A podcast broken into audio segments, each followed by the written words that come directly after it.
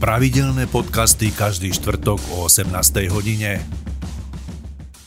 Mojou dnešnou hostkou je pani Zuzana Kašino, zakladateľka fyzioterapeutického centra Adora v Trenčíne. Vítajte u nás štúdiu. Dobrý deň, želám, ďakujem za pozvanie. Ja ďakujem za váš čas. Viem, že ste dnes mali pracovný deň, plný pracovný deň a Plný. museli ste nejak ukončiť rýchlejšie vaše terapie, aby sme sa stihli porozprávať. Pani Zuzana, e, vy sa venujete veľmi takej ušlachtilej a zaujímavej činnosti. Fyzioterapii detí. Poďme sa o tom trošku porozprávať a vysvetliť našim divákom a poslucháčom, čomu sa venujete a čo je hlavným predmetom tej vašej činnosti.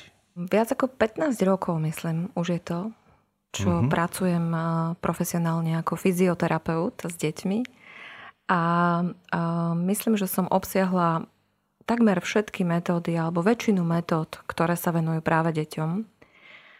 A sú to aj moderné metódy, sú to aj staršie metódy, Vojtová metóda, Bobát, ale sú to aj tie moderné metódy, ako je Terra Suite, Spider Suite. O tých sa porozprávame neskôr. A... Mňa by len zaujímalo skôr, že ako ste sa k tomu dostali, prečo, čo vás k tomu viedlo a tak mhm. ďalej a tak ďalej. No priznám sa, že ako dieťa som eh, vždy tužila byť eh, žurnalista a pracovať v novinách, v médiách. Odkedy si pamätám, som písala. Písala som mhm. básne, písala som príbehy. Na gymnáziu v Dubnici som vydávala školský časopis a keďže nikomu sa písať nechcelo, tak som si ho napísala celý komplet sama. A Venoval... Aj ste si ho revidovali, editovali. Áno, všetko, všetko som si spravila sama, akurát obrázky som, to som už nezvládla. Tak e, Ale to vtedy mi... sa ešte kreslilo, Kreslilo nie? sa ručne, áno. Tak to som požiadala zo pár kamarátov, uh-huh. ale ten študentský časopis ma veľmi bavil. Bavilo ma to. A vždy som túžila sa venovať žurnalistike. To písanie, ja si ani nepamätám, že by som niekedy nepísala. To, to, je ste, niečo... to ste mali taký ventil na svoje nejaké životné skúsenosti? Neviem, ja už som písala ako dieťa a vždy, keď ma premohla nejaká emócia, tak som napísala báseň. Alebo tá báseň sa akoby sama napísala a prenasledovala ma v tej mysli, kým som ju nenapísala niekde do zošita, alebo niekde je to taký nutkavý pocit. A to ste boli taká romantička, alebo aké typy boli tie básne? Tak samozrejme, Akého že boli, boli o láske, o láske, ale ja som bola v tom období, aj teda stále som, hlboko veriaci človek, ale tak inak veriaci. Nebolo to len o kostoloch a o takých, ale ja som hľadala taký zmysel toho vo vzťahoch, v ľuďoch a všetko som brala veľmi vážne. Každé, každý vzťah, každé slovo som verila tým ľuďom a potom ma to samozrejme, ja som taká naivná. Boli aj, aj sklamania, hej? Bol, áno, na, nastali tie sklamania, lebo ja som veľmi naivná, ale nie že hlúpa, ale, ale naivná a verím, ako že... všetkému veríte, že verím, všetko je také dobré, verím, ako ľudia, máte v mysli. Hej? Áno, ako ja verím, že ľudia sú dobrí a že to, čo neurobím ja nikomu inému, neurobia ani oni mne a keď si ja neklamem, tak ani oni. Tak som naivná, si už taká aj zomriem a nechám si to. A sa priznám, že už som si na to zvykla, že stále tým ľuďom verím. Prešla som uh-huh. si mnohými sklamaniami životnými, ale keď si spomínam na to obdobie detstva a dospievania, vy ste vyrastali v, v Ilave, áno? V Ilave, v Klobušiciach. Ilava Klobušice. Áno, a ste z rodiny, máte súrodencov, alebo ste sama? Mám, mám dvoch bratov, staršieho a Star... mladšieho. Áno? Áno. Takže ste boli súrodenci. Ako ste vychádzali so súrodencami? My sme veľmi rozdielni. Veľmi rozdielni súrodenci. A ja som bola vždy trošku taká akoby čudná lebo som rozmýšľala inak ako ostatní, ja neviem. Mala som na záhrade taký strom, volali sme ho, ja som ho volala banánová jabloň, lebo tie jablká mm. chutili ako Banán. banány. A vyliezla som vždy tam hore do Konárov a videla som až do Dubnice a videla som aj do Ilavy a keď boli, ja neviem, za mojich mladých čias sa priznam, že už som teda veľmi stará, ešte boli tie oslavy VOSR a rôzne takéto a vtedy tie ohňostroje boli. To sa hovorí, že nie ste stará, ale si veľa pamätáte. Tak, tak. Takže ja už si veľa pamätám a, a, a z toho stromu som pozerala na tie ohňostroje a písala som básne a vyliezla som niekde proste na strom a tam som len tak dumala a dokázala som hodiny premýšľať mm-hmm. o rôznych veciach. A Takže... tí vaši bratia, tí boli úplne iného typu. Oni áno? boli takí normálni. Takí chalani z bojnici, hej? Áno, áno, áno. Základnú školu ste vyštudovali v Dubnici nad Váhom, v Ilave. teda v Ilave, a potom a ste išli na gymnázium do Dubnice, hej? A potom ste sa chceli stať žurnalistkou. Áno, potom som bola na príjimačkách v Bratislave na francúzština žurnalistika, taká kombinácia bola. Uh-huh. A pripravovala som sa na to, mala som články napísané v novinách, Mala som ten študentský časopis, on získal cenu celoslovenskú za študentský časopis, takže to som vnímala ako veľké pozitívum. Vtedy sa robili ešte talentové príjimačky, takže aj tie som absolvovala, aj francúzštinu, všetky tie príjimačky som absolvovala a bola som veľmi nadšená, že, že toto bude môj svet. A, a nadchnutá pre žurnalistiku. Presne tak. A Ale nestalo sa to. Nakoniec sa nestalo. No. Stretla som Mm, takého mladého, sympatického muža a keďže som bola taká, že nechodila som dovtedy veľmi s chlapcami, tak e, som bola hneď tehotná. a to bolo obdobie, keď ste mali 19 rokov. 19 rokov a v 20. roku života ste porodili chlapčeka. Áno, no e, ešte skôr ako sa narodil teda syn Martin, tak toto prvé tehotenstvo vlastne ešte v Bratislave som žila, pracovala som tam v novinách, uh-huh. chodila som na prednášky a pracovala som aj v jednej detskej organizácii, takže som bola v takom tom svojom svete. Uh-huh. A bola som tehotná, ale nejak som to nebrala, že by to mohlo prekaziť tie moje plány, lebo tak až aj žurnalistky Myslíte sú tehotné. ako tehotenstvo? Áno, áno. Uh-huh. Ale potom e, v Bratislave na klinike zistili, že vlastne to dieťatko je veľmi vážne poškodené, uh-huh. že je tam e, ťažké poškodenie mozgu, chrbtice. A vtedy som tomu nerozumela. Mala som 19 rokov, takže som nerozumela tomu. A to konzilium tých lekárov sa vtedy rozhodlo, alebo teda navrhlo mi, že nebudeme udržiavať to tehotenstvo. Uh-huh. Že jednoducho necháme tomu voľný priebeh a keď si to telo a to tehotenstvo sa ukončí prirodzene tým, že, že sa to neudrží, tak je to jednoducho tak dané. A ja som súhlasila. Takže v podstate o niekoľko dní, alebo myslím, že týždeň to trvalo, som porodila svojho prvého syna. Dnes už viem, že sa volal Filip, vtedy som to tak nejako vytesnila z pamäti a žil minútu. Minútu proste mm-hmm. žil, dýchal, neresuscitovali ho, neoživovali ho, nechali sme ho prirodzene odísť. Dodýchal Áno. a vlastne zomrel mi. Prvý syn, to som mala 19 rokov a teda zostala som v tej Bratislave, ten môj vtedajší priateľ, potom manžel, mm-hmm. zostal so mnou, no a nevedela som si predstaviť, nechcela som už v tej Bratislave zostať. Uh-huh. Odsťahovali sme sa naspäť k mojim rodičom do Klobušic a dostala som ponuku vtedy z DCA rádia, z Dubnického média, rádia, kde uh, som nastúpila ako moderátorka. Uh-huh. Takže stále som v tej žurnalistike akoby zostala, keď som už neštudovala a nebola v Bratislave. No a do pol roka som znova otehotnila. Ja som celé to tehotenstvo vysielala pracovala v tom rádiu a, a, a všetko proste prebiehalo v poriadku. Posledný mesiac som znova mala nejaké problémy, nastúpila som do nemocnice a syn sa narodil teda v máji, trošku skôr, ale nič výrazné to nebolo.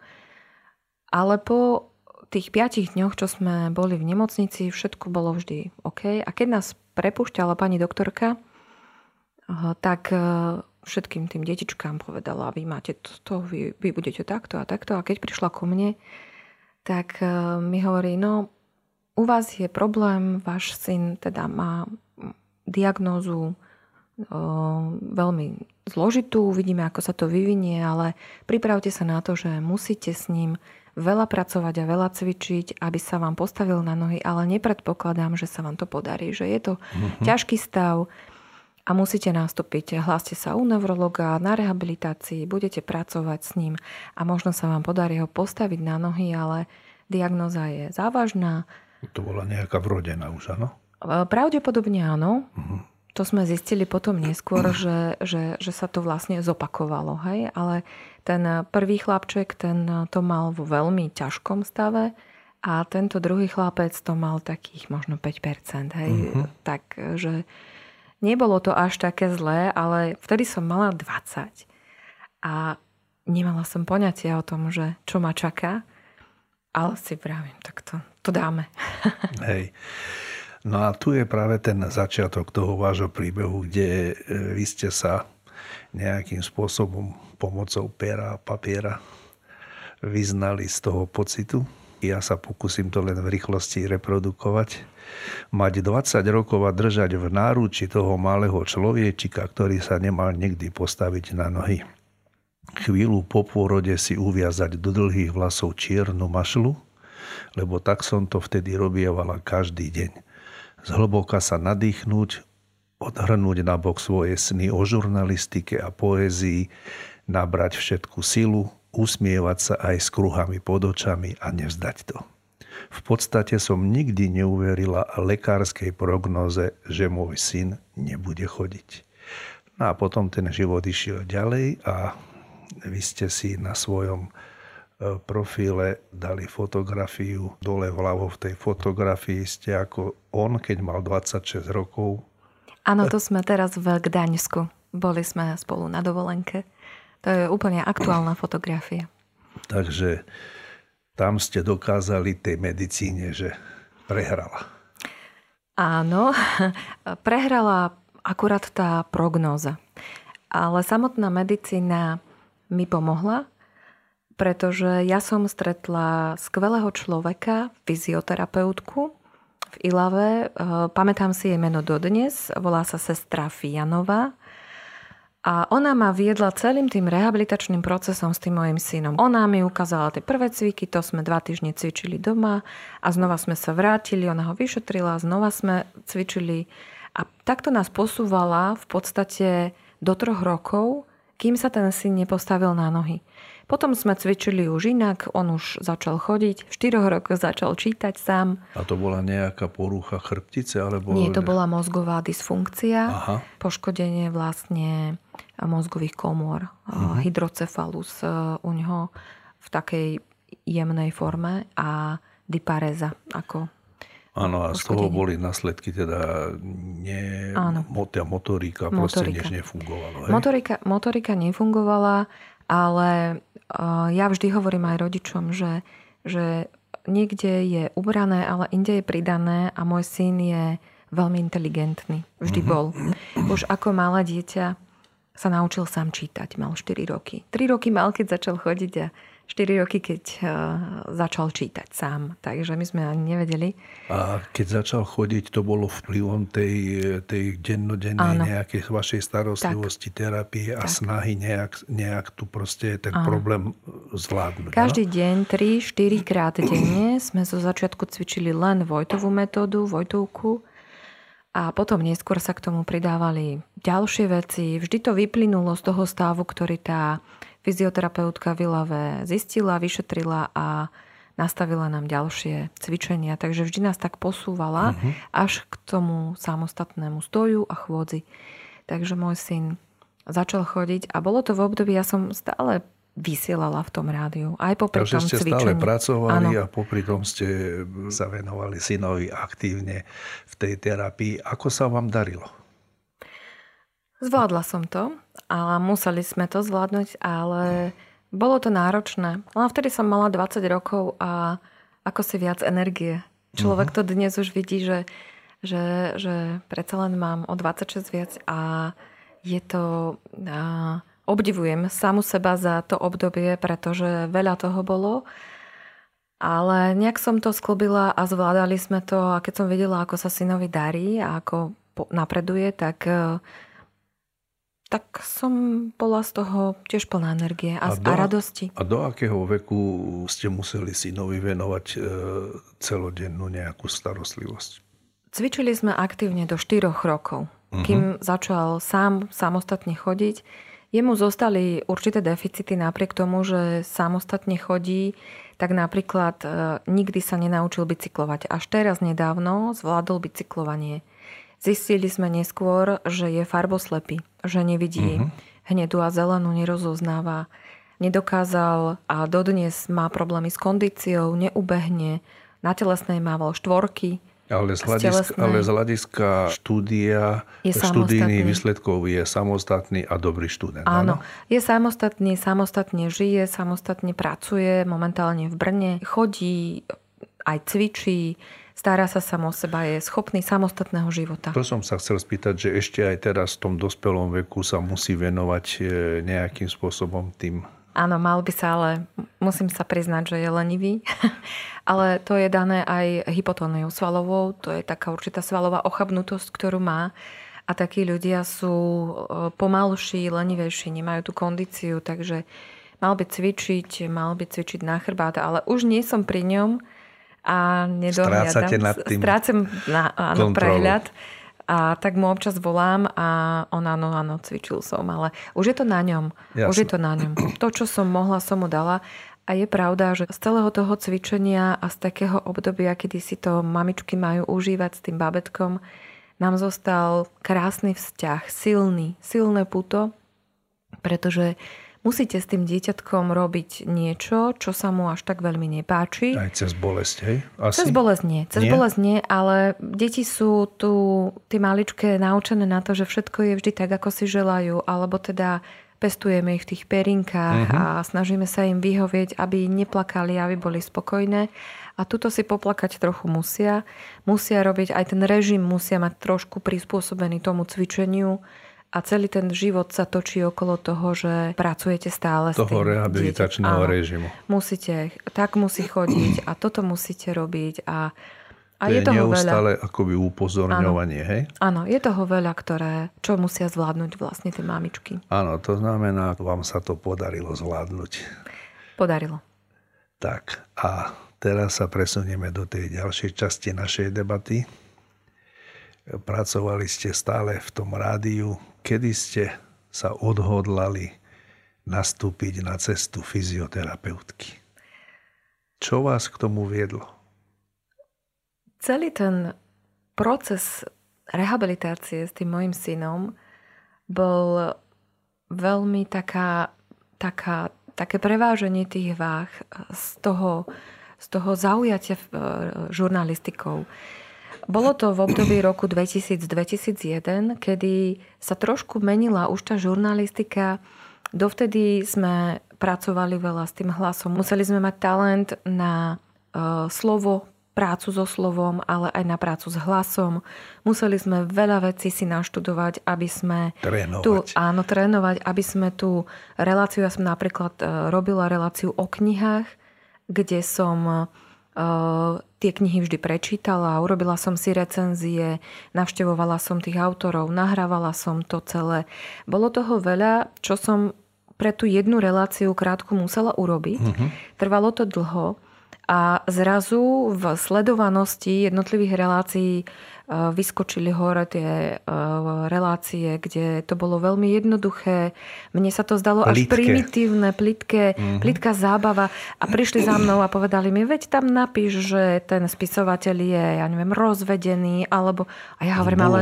Áno. To, A ja som toto nechcela robiť v tej žurnalistike. Mm-hmm. Ja som chcela robiť tú peknú žurnalistiku, na ktorú, na ktorú som bola zvyknutá, že som prišla do štúdia nahrávacieho a povedali mi, povedz to do bodky, povedz to takto, povedz to takto a, a zmeň to a teraz máme romantiku, teraz to povedz dynamicky. Musela som to vedieť a musela som to zvládnuť. A potom, keď som videla tých mladších kolegov, ktorí prišli, a to je jedno, nejak to povedz, ja už si to zostrihám a už boli tie počítače a všetky tie veci, tak som videla tých ľudí, že, že sa to tak mení. Mm-hmm. Že tá žurnalistika nie je to, čo ja, ja, ja som túžila vždy robiť. Áno. A že teraz čo? Tak som e, dostala vtedy ponuku ešte z Bratislavy, z vydavateľstva Mladé leta vtedy, pracovať pre nich ako PR manažer a teda zostať aj v tých médiách. A zároveň ma prijali na, vtedy ešte na e, strednú zdravotníckú školu na diplomovanú všeobecnú sestru pretože na tú fyzioterapiu pre mňa to bolo ďaleko do Trnavy a nemala som toho syna kde nechať a dochádzať tam denne na štúdium bolo zložité. Tak si vravím, začnem ako sestrička zdravotná, diplomovaná, ako nadstavbové štúdium to bolo. Takže ste sa rozhodli pre a rozhodla zdravotníctvo, som sa, Áno. Odišla som, začala som študovať, odišla som úplne z médií, mm-hmm. z mhm. rádia, z médií a začala som študovať teda tú sestru, Neskôr som nastúpila do nemocnice, pracovala som ako inštrumentárka na operačnom sále. To je vraj ťažká práca, som počul, že ano. z toho bolia ruky. z toho Aj boli hlava. Toho, že je to veľmi náročné na koncentráciu a ano. na sústredenie, ano. lebo že na tom inštrumentárovi záleží aj samozrejme na všetkých, ale na tom ano. inštrumentárovi záleží veľa, veľa, veľké percento Presne úspechu. Tak. Je to pravda? Je to pravda. Keď som tam nastúpila, tak som mala z toho reš, mala som veľký rešpekt mm-hmm. voči tejto práci. Predtým som pracovala na oddelení ako sestrička a na tom operačnom sále to bolo naozaj zložité. Musíte vedieť dopredu, vy musíte vedieť, predvídať, čo ten lekár, pravdepodobne musíte poznať postup tých operácií. Naozaj je to veľmi zložitá, podľa mňa jedna z najťažších uh-huh. zdravotníckých prác, alebo teda povolaní. Bolo to veľmi zaujímavé obdobie pre mňa. Koľko trvalo? Ako dlho? 5 rokov. 5 rokov som tam uh-huh. pracovala. Potom sa mi narodila dcéra a uh, išla som študovať už na vysokú školu do, na Trnavskú univerzitu fyzioterapiu priamo. Ale tým, že dnes, uh, uh, keď chytím to ľudské telo a pracujem s ním, tak ja vidím dovnútra ja tými rukami viem presne, viem, mám to v hlave uložené, ako to vyzerá, ako to tam je, ako sú tie kolby. My sme mm. robili na ortopédii, na, na, na brušnej chirurgii, na urologii, všade. A keďže som si zažila aj tie operácie a viem presne, ako to vo vnútri vyzerá, tak mám aj tú možnosť si to predstaviť, vizualizovať a viem, keď pohnem, povedzme... Že ako je čo uložené. Áno, keď pohnem tým bedrovým klbom, tak, tak jednoducho vidím to v hlave, že ako to tam je uložené a cítim pod rukami, že asi to tu nie je dobré, asi je uh-huh. to mhm. nakrivo, alebo je to subluxo, alebo jednoducho viem to. Uh-huh. A toto mi v tom pomohlo, lebo samotná tá fyzioterapia pre mňa bola v podstate cesta od tej žurnalistiky cez to, tú instrumentárku k fyzioterapii ako dar pre tých mojich klientov. Pretože ja pracujem s ťažko zdravotne handicapovanými deťmi, ktoré napríklad nerozumejú slovám. Nerozumejú tomu, čo im hovoríme. Oni nevedia, čo je to noha, nevedia, čo je to ruka. Je mhm. tam aj mentálny handicap veľmi často. A dokážem ako žurnalista pracovať s hlasom. Uh-huh. A ja keď tomu dieťaťu dám do intonácie určitú naliehavosť, že teraz stojíš a musíš stať, vydržíš, tak on mi nerozumie, čo ale mu hovorím, frekvenciu. ale vníma, áno, vníma ten tón, vníma tú naliehavosť, tú intonáciu a on to urobí. Lebo mhm. to, lebo to počúva na takej inej úrovni, ako je mhm. slovná. A tí rodičia mi často povedia, že ako to, že tebe to ten náš syn alebo dcera spraví a mne to neurobi a robím to takisto ako ty. Vravím, no lebo ja pracujem s tým hlasom. To, čo som sa naučila v médiách, mm-hmm. momentálne dokážem využiť v práci s tými deťmi a funguje to. Funguje to, pretože viem, že mi nerozumejú a chcem, aby mi rozumeli a hľadám tú cestu a využívam všetky tie svoje schopnosti, možno aj ten talent na to, aby som im pomohla. Keď by sme sa mali dostať k, tej, k tomu procesu tej samotnej terapie ako takej už teda liečebnej metódy, keď to tak môžeme nazvať, od akého veku k vám buď chodia, alebo môžu chodiť? Od narodenia. Od prvých dní úplne najmenšie detičky, týždňové, dvojtyžňové, keď majú diagnostiku stanovenú a môžu už prísť, tak e, v podstate k takým malým deťom vám väčšinou domovia. A vyšetrím si to dieťatkou, robíme tam prvú konzultáciu, rozhodneme sa, ako budeme pokračovať a v podstate deti akékoľvek e, do veku. Ja najstaršie dieťatko má momentálne 12-ročné a cvičím s ním od jeho, myslím, že 4 rokov. Tu ma zaujala jedna vec. Kto určuje tú diagnózu toho dieťaťa, že čo je. To je pediatér, ortopéd, alebo vy to konzultujete vzájomne s lekármi, alebo dostanete nejakú lekárskú správu, na základe ktorej to potom vy vyhodnotíte a z vašich skúseností potom nejakým spôsobom nastavíte nejaký typ tej terapie. Ako toto funguje? No, e, oficiálny systém je naozaj nastavený tak, že to dieťa prechádza povedzme eh, od narodenia tými rehabilitáciami je u rehabilitačných lekárov, v starostlivosti, v ambulancii, dispenzarizované vedené dieťatko, tam eh, povedzme v nemocnici u nás alebo u pani doktorky Samekovej a jednoducho tam je vedené, tam sa ním zaoberajú od malička. To znamená, že ten rodič po určení tej diagnozy od lekárov nastúpi na nejakú rehabilitačnú oficiálnu Áno. liečbu, Áno. alebo teda rehabilitáciu v nemocničných zariadeniach, ale popri tom si nájde aj vás. Áno, tak to je? Áno, presne tak. Tak nech sa páči, môžeme, aby sme to prasne uviedli na mieru, aby nám ľudia chápali to, čo sa rozprávame. My spolupracujeme vzájomne, spolupracujem aj s Centrom včasnej intervencie, ktoré je tu v Trenčine. Uh-huh. To je uh, systém veľmi dobrý už na začiatku, keď vznikalo Centrum včasnej intervencie, som bola súčasťou, neskôr som už nemala toľko času. Ono sa ale nachádza v Soblahove. Soblahove. Áno, áno. A e, to je veľmi dobrá vec práve pre tých rodičov, pretože oni sieťujú tých odborníkov a oni vedia, že vy máte takýto a takýto problém, my už sme také dieťatko mali a, a vlastne môžeme vás odporúčiť sem, alebo choďte tu, tu sa spýtajte, toto, mm-hmm. tento problém vedia veľmi dobre riešiť tu. Čiže oni to už sieťujú a často sa stane, že mi pošlú presne dieťatko, ktoré vedia, že, že u mňa pochodí. pochodí, že mu dokážem pomôcť. Rovnako ale spolupracujem aj s lekármi, bohužiaľ, ja som teda vyštudovaný magister fyzioterapie, mám aj množstvo rokov praxe, mám rôzne certifikáty, získala som aj licenciu na založenie ambulancie, ktorá by pracovala. Áno, ja som si našiel na vašej stránke vášho rehabilitačného centra Adora nejaké certifikáty, ktoré vlastníte, to je len pár a ak sa nemýlim a som ich narátal dobre, tak ich bolo myslím 17. Áno, to je len pár. ja, ja sa venujem, ja sa venujem uh, detskej fyzioterapii uh, zo všetkých tých uhlov.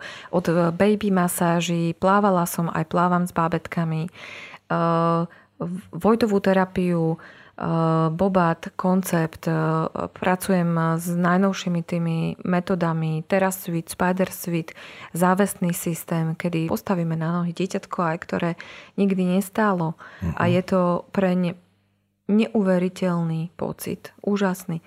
A jednoducho e, snažím sa vždy, keď sa mi to dieťa dostane do rúk, nájsť zo všetkých tých konceptov, lebo to sú len vedomosti. To sú len kurzy ale vy musíte vymyslieť program pre dané konkrétne dieťa aby ste nepoškodili ten systém, aby ste mu neuškodili viac, ako mu pomôžete. Musíte ale potom zároveň, pár krokov dopredu rozmýšľať. Musíte veľa krokov dopredu rozmýšľať. Zároveň musíte vnímať jeho psychiku, pretože keď, keď v úvodzovkách, lepšie slovo má, keď prešvihnete tú motiváciu toho dieťatka, že chce stať, tam potom dozrievajú funkcie, ako sú polohocit, pohybocit a oni už sa boja. Oni už sa boja postaviť na tie nohy, lebo oni už vedia vnímať ten priestor, vedia si odhadnúť, že aha, toto už nedám. Ročné dieťa sa vám bez hlavou pustí kamkoľvek, ale dvojročné už nie. Dvojročné už má dozreté určité mozgové funkcie a už sa bojí. A vy mhm. keď dostanete dvojročné dieťatko, ktoré ešte nevie samostatne stať, musíte s ním určitým spôsobom vedieť pracovať. Ja využívam veľmi koncept DNS eh, podľa profesora Kolára. To je pre mňa je to jedna z najlepších metód. To je dynamická neuromuskulárna stimulácia, vychádza z vývojových polôch.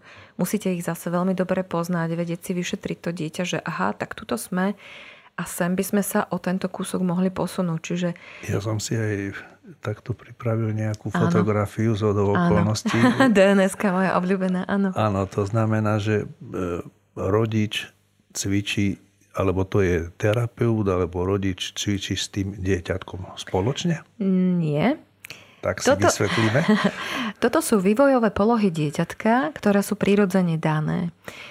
U zdravého dieťatka prechádza to dieťatko takýmto vývojom. Vie sa, povedzme, otočiť na bok, potom sa vie otočiť na brúško, potom sa vie uh-huh. spriamiť, potom... A vždy je to nejaké štádium áno. po dvoch mesiacoch, áno. po troch mesiacoch Je to presne určené, ďalej. kedy to zdravé dieťa má tie polohy už vedieť. Že máme také limity na to. A keď sa to nedeje, tak to dieťatko my akoby cez tú dns že ukazujeme mu tú polohu, o kúsok vyššie ho posunieme alebo mu pomôžeme zaujať tú polohu a mhm. stále ho to učíme a ono sa to učí. Hej. Profesor Kolár, toto, čo vidíte tam, tak vlastne to sú e, dospelé osoby, ktoré zaujímajú tie vývojové polohy a aktivujú si určité svalové e, reťazce alebo vzorce, ktoré sú dané nám ako ľudskému telu od narodenia a v podstate sa liečia. Liečia akoby... E, je to, je to cvičenie pre dospelých. Takže ja s ňou pracujem s deťmi a sú fyzioterapeuti, ktoré DNS pracujú s touto metodou u dospelých. Ale ten efekt je stále ten istý, áno? Efekt je vždy dobrý. Eh, keď sme začali riešiť tie eh, jednotlivé typy tej terapie, ktorú poskytujete vo vašom centre Adora, jedna z nich je, alebo prvá, ktorú som tam našiel, je minerálna terapia. Tak poďme len tak v rýchlosti prebehnúť, e, čo je jej podstata. Ako toto môže vplyvať na malého človeka? Minerálna terapia je trošku zanedbávaná v terapii detí, pretože dnes je veľa centier, kde sa pracuje tzv. intenzívnou e, rehabilitačnou metodou alebo intenzívne terapie sú to, kde tie deti dve, niekedy tri hodiny, dva týždne, minimálne teda 10 dní v tej intenzívnej terapii cvičia a zároveň sa potia. A zároveň, tak ako vy v posilovni vydáte zo seba s tým potom veľké množstvo aj e, minerálov, vypotíte mm-hmm. a potom si dáte nejaký nápoj, ktorý vám doplní tie minerály. Ale u detí to nikto nerobí. Zároveň u detí, ktoré sú v ťažkom stave a sú to ležiace deti, tak tam dochádza veľmi často tým nepohybom k demineralizácii kosti. Čiže sa odburáva akoby tie minerály z tých kostí.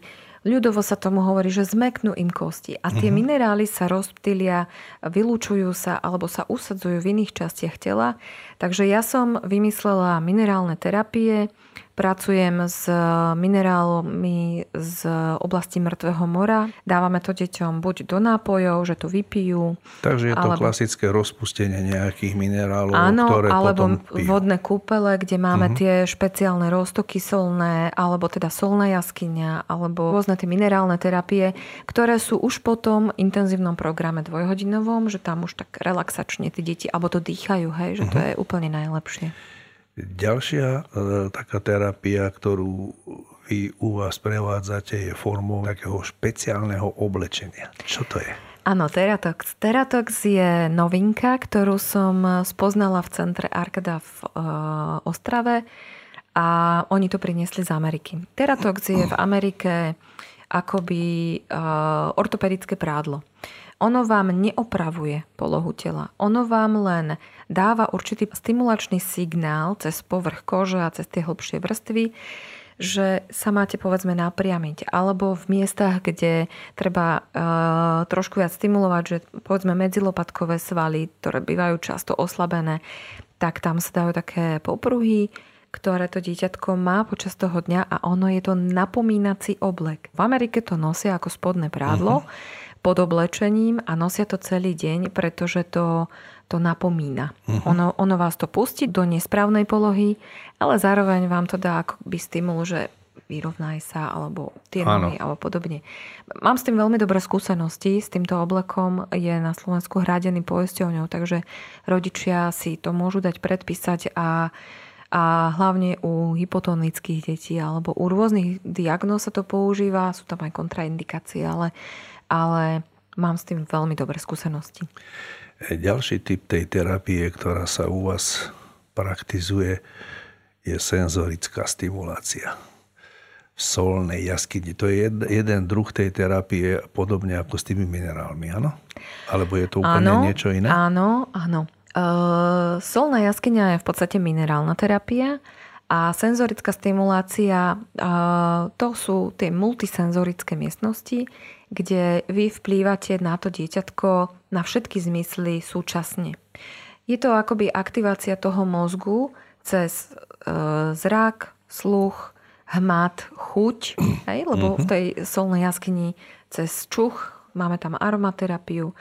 Všetky tie zmysly naraz zaaktivujete a ten mozog akoby sa rozvinul, akoby sa otvoril a e, niektoré deti sú slepé, niektoré nepočujú, niektoré sú, sú inak e, zmyslovo ovplyvnené, ale v danej chvíli tie zmysly akoby sa otvorili naštartovali. a naštartovali. Hm. Mozog je má obrovskú schopnosť sa, sa opraviť. Regenerovať. Regenerovať, áno. Takže my keď tam správne stimulujeme, tak vieme regenerovať to centrum a uh-huh. vieme to opraviť. Keď už sú tie očká poškodené, je to trošku ťažšie, ale aj tam je určitá možnosť, ale pri týchto diagnozách, kedy je poškodené zrákové centrum mozgu, tak je to, je to skvelá terapia. Uh-huh. Ďalší typ tej terapie je termoterapia, ktorú ja vnímam a chápem ako sauna? Nie. Nie? Nie. Termoterapia je v podstate práca s teplom alebo aj s chladom. Na termoterapiu sa používajú špeciálne obklady, ktoré to sa... sa prikladá. Áno, to sa prikladá. Je to najlepšie uh, robiť pred cvičením, kedy uh, určité miesta, ktoré sú, kde sú tie svaly príliš napeté alebo pod, uh, neskôr vznikajú kontraktúry, ale kde je ťažký svalový spazmus, čiže ten sval je stiahnutý, uh-huh my nemáme dostatok času a to dieťatko nemá dosť energie, aby nám vydržalo ešte povedzme, keď vy si idete zacvičiť, dáte si rozcvičku, ponaťahujete sa. To robíme aj my, ale tú rozcvičku my tam už až tak nezvládame. Takže tam sa dávajú tie teplé obklady, ktoré nám Aby tam uvoľnia, rozprúdia nám tam uh-huh. krv v, tých, eh, v takých tých oblastiach, ktoré si určíme, že áno, toto sú tie miesta. Vždy to je individuálne u každého dieťatka inak. Takže ona je z hľadiska postupu nejaká na prvých miestach. Áno, áno, tam Ako taká začíname, áno, tam začíname, väčšinou dieťatko príde a ide na, na prvých 20 minút na, práve na tieto obklady uh-huh. a zároveň dávame kyslíkovú liečbu, že kyslík a aby sme, aby sme ten organizmus pripravili na tú záťaž počas cvičenia. Ďalšia terapia je taká známa už asi všetkým cvičenie vo vode. Je to príjemná terapia? To je najlepšia terapia. Cvičenie vo vode pre deti, voda je pre nich úplne prirodzená, prirodzený živel. Mnohé deti, ktoré napríklad nedokážu stáť, tak v tej vode sa dokážu spriamiť, dokážu sa oprieť povedzme o kraj bazéna, tie nohy.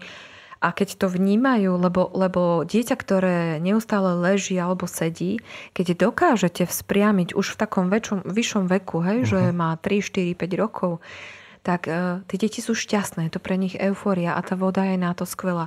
Vo vode dokážu cítiť tie nohy, lebo vy si neviete predstaviť, a ja si často predstavujem, ako to dieťa vlastne vníma to vlastné telo, veľakrát nevie o tom, že má nohy. Uh-huh. Že, že tie signály sú tam také poprerušované alebo také slabé, je tam poškodenie, že nevie o tom, že má nôžky, že má končatiny, necíti to tak, nevníma to. Ale v tej vode, ten odpor tej vody zrazu vníma, že aha, hýbem tými nohami a vie cieľene ten pohyb v tej vode urobiť, pretože má tam ten odpor vody a, a o to, to viac páči, páči sa mu to, špliecha to, počuje zvuk, zvukom počuje pohyb. Uh-huh. Takže keď zašpliecha, vie, že pohlo nohou. A to je veľmi dôležité, lebo oni oni nevedia odvnímať, že pohni nohou, oni často nevedia, čo to je, ale dokážu, zašpliechalo som, to znamená, kopol som nohou. A urobi to znova a znova a znova. A postupne sa naučíme, že to kopeš nohami a potom to robíme na suchu, budeme kopať ako v bazéne a robia to potom aj uh-huh. na mhm. suchu. Čiže učí sa vnímať to telo v tej vode. E, ďalší typ, to ma zaujalo, to som v živote nepočul, nevidel pripadalo mi to ako horolezecké lana, všetko. Áno, áno, vychádza to. To, to znamená, že to je nejaká terapia pomocou lán a áno. rôznych karabiniek a tak áno. ďalej, hej? TerraSuite je moderný koncept polskej terapeutky žijúcej v Amerike Izabely Kosčielny. Izabela sama mala takisto postihnuté dievčatko, cerku a zo všetkých tých systémov vybrala to najlepšie a vytvorila koncept TerraSuite. Je to intenzívny program, nie je úplne vhodný pre všetky deti, lebo je taký pomerne záťažový. Tá klietka v podstate slúži na, na uh, akoby na spidera, že to dieťatko má špeciálny opasok, alebo v Spider Suite má špeciálny oblek už teraz vymyslený kde ja upnem tie lana a aj to nestojace alebo nesediace dieťa dokážem zvertikalizovať, dokážem ho postaviť na nohy, dokonca dokáže to dieťa robiť aj svoje vlastné nejaké mini pohyby, uh-huh. ktoré sa postupne učíme. Takže ono cez tento systém sa naučí vnímať to svoje telo. Je to pomerne záťažová, záťažová 2-3 hodiny tie deti cvičia v TerraSuite. Tam vlastne my vymyslíme cviky na určité svalové skupiny, a vieme odizolovať ostatné svaly, aby nám to neťahalo nejako špeciálne inak, ako by sme chceli. Vieme izolovať ten cvik tak, aby ho urobilo čo najlepšie, čo uh-huh. najbližšie k norme, ako sa to robí. Povedzme vystretie kolena, hej? že vystrie koleno tak laicky povedané. A vieme tam nastaviť cviky a potom ide do špeciálneho obleku a vieme ho zvertikalizovať a už cvičíme vlastne v tých vyšších pozíciách v spider obleku. Áno. E, ďalšia e, terapia, ktorú praktizujete u vás, je panat so vzduchovými dlahami. O čo ide?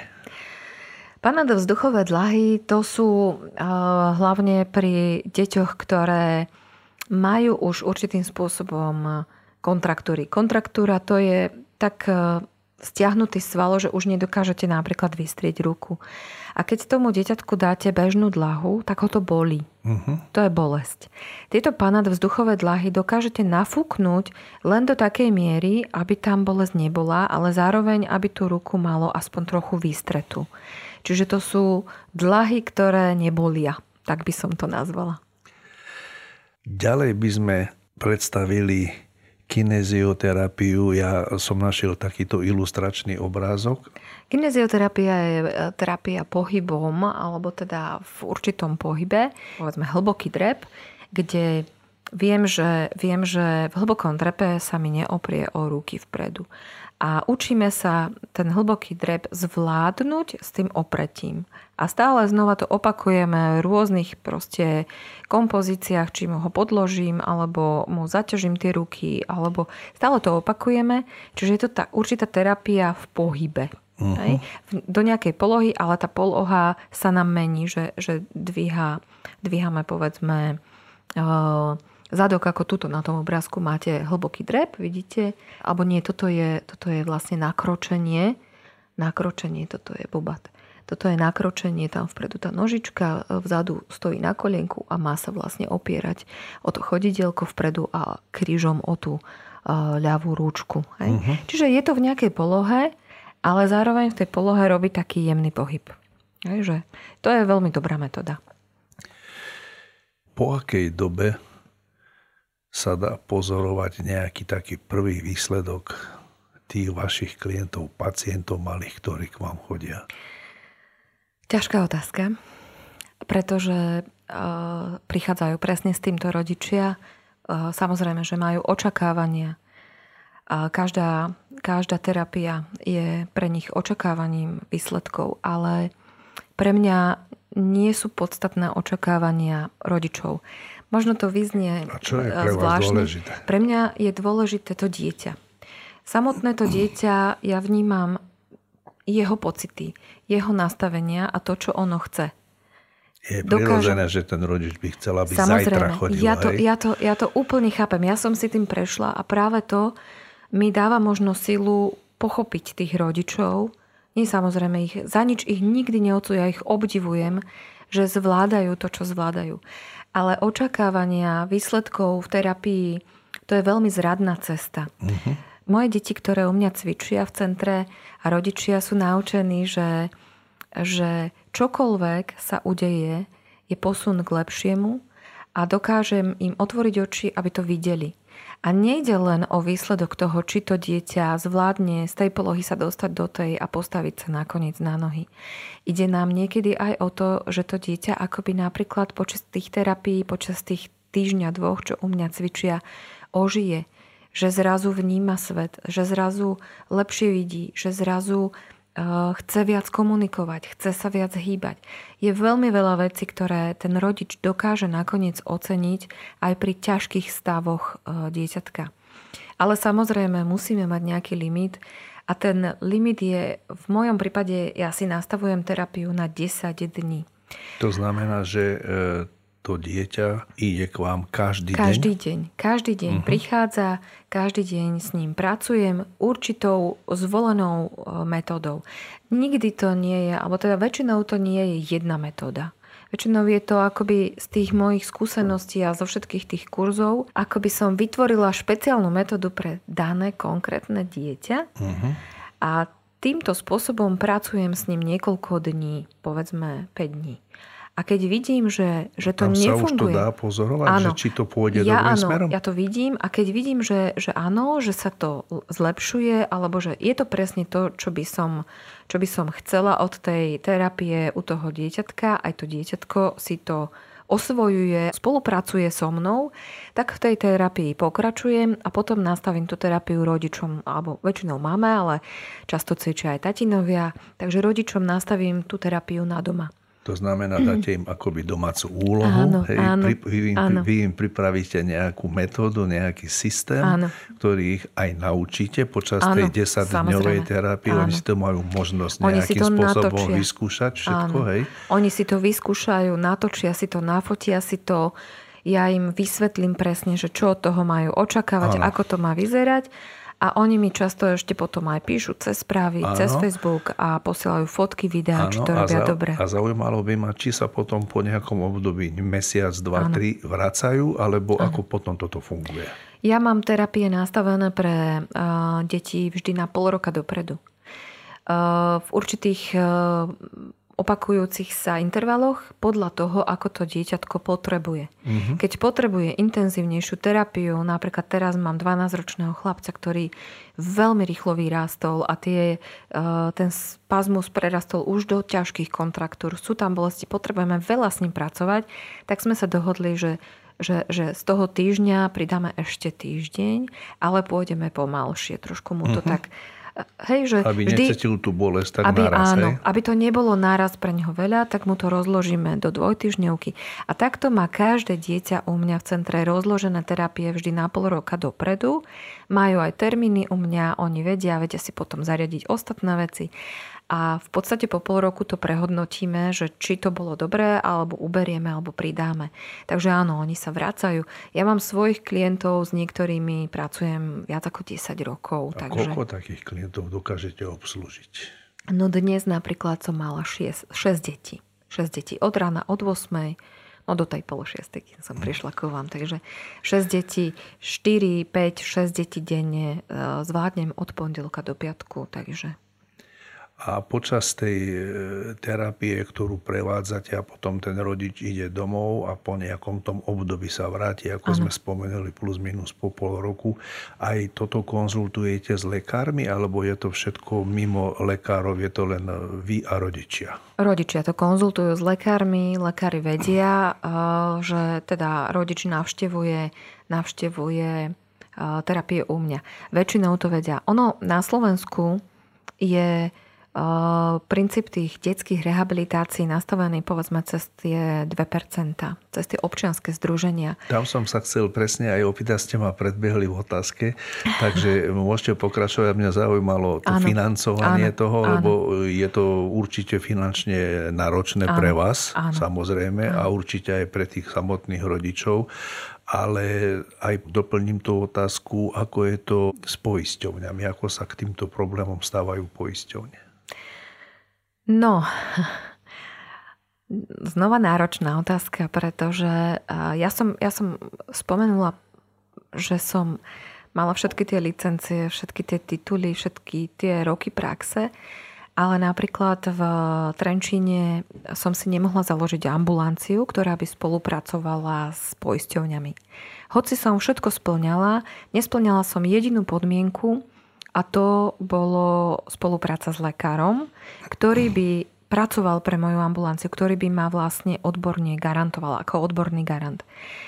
Moji spolužiaci napríklad z vysokej školy v Bratislave, v Trnave, v Košiciach ambulancie majú, sú zazmluvnení s poisťovňami. V Trenčine to bohužiaľ nejde. Ja som potom prestala s tým systémom bojovať a založila som si živnosť, založila som si živnosť ako fyzioterapeut, ako rekondično relaxačné centrum, Adora a v podstate áno, mám občianske združenie, cez ktoré financujeme terapie pre deti. Mhm. Alebo teda pracujem s deťmi, ktoré majú financované terapie cez občianske združenia. A to je tá forma tých 2%. To je, je forma 2%. A rodičia rozhodujú o tom, že ktorú tú terapiu pre dieťa vyberú.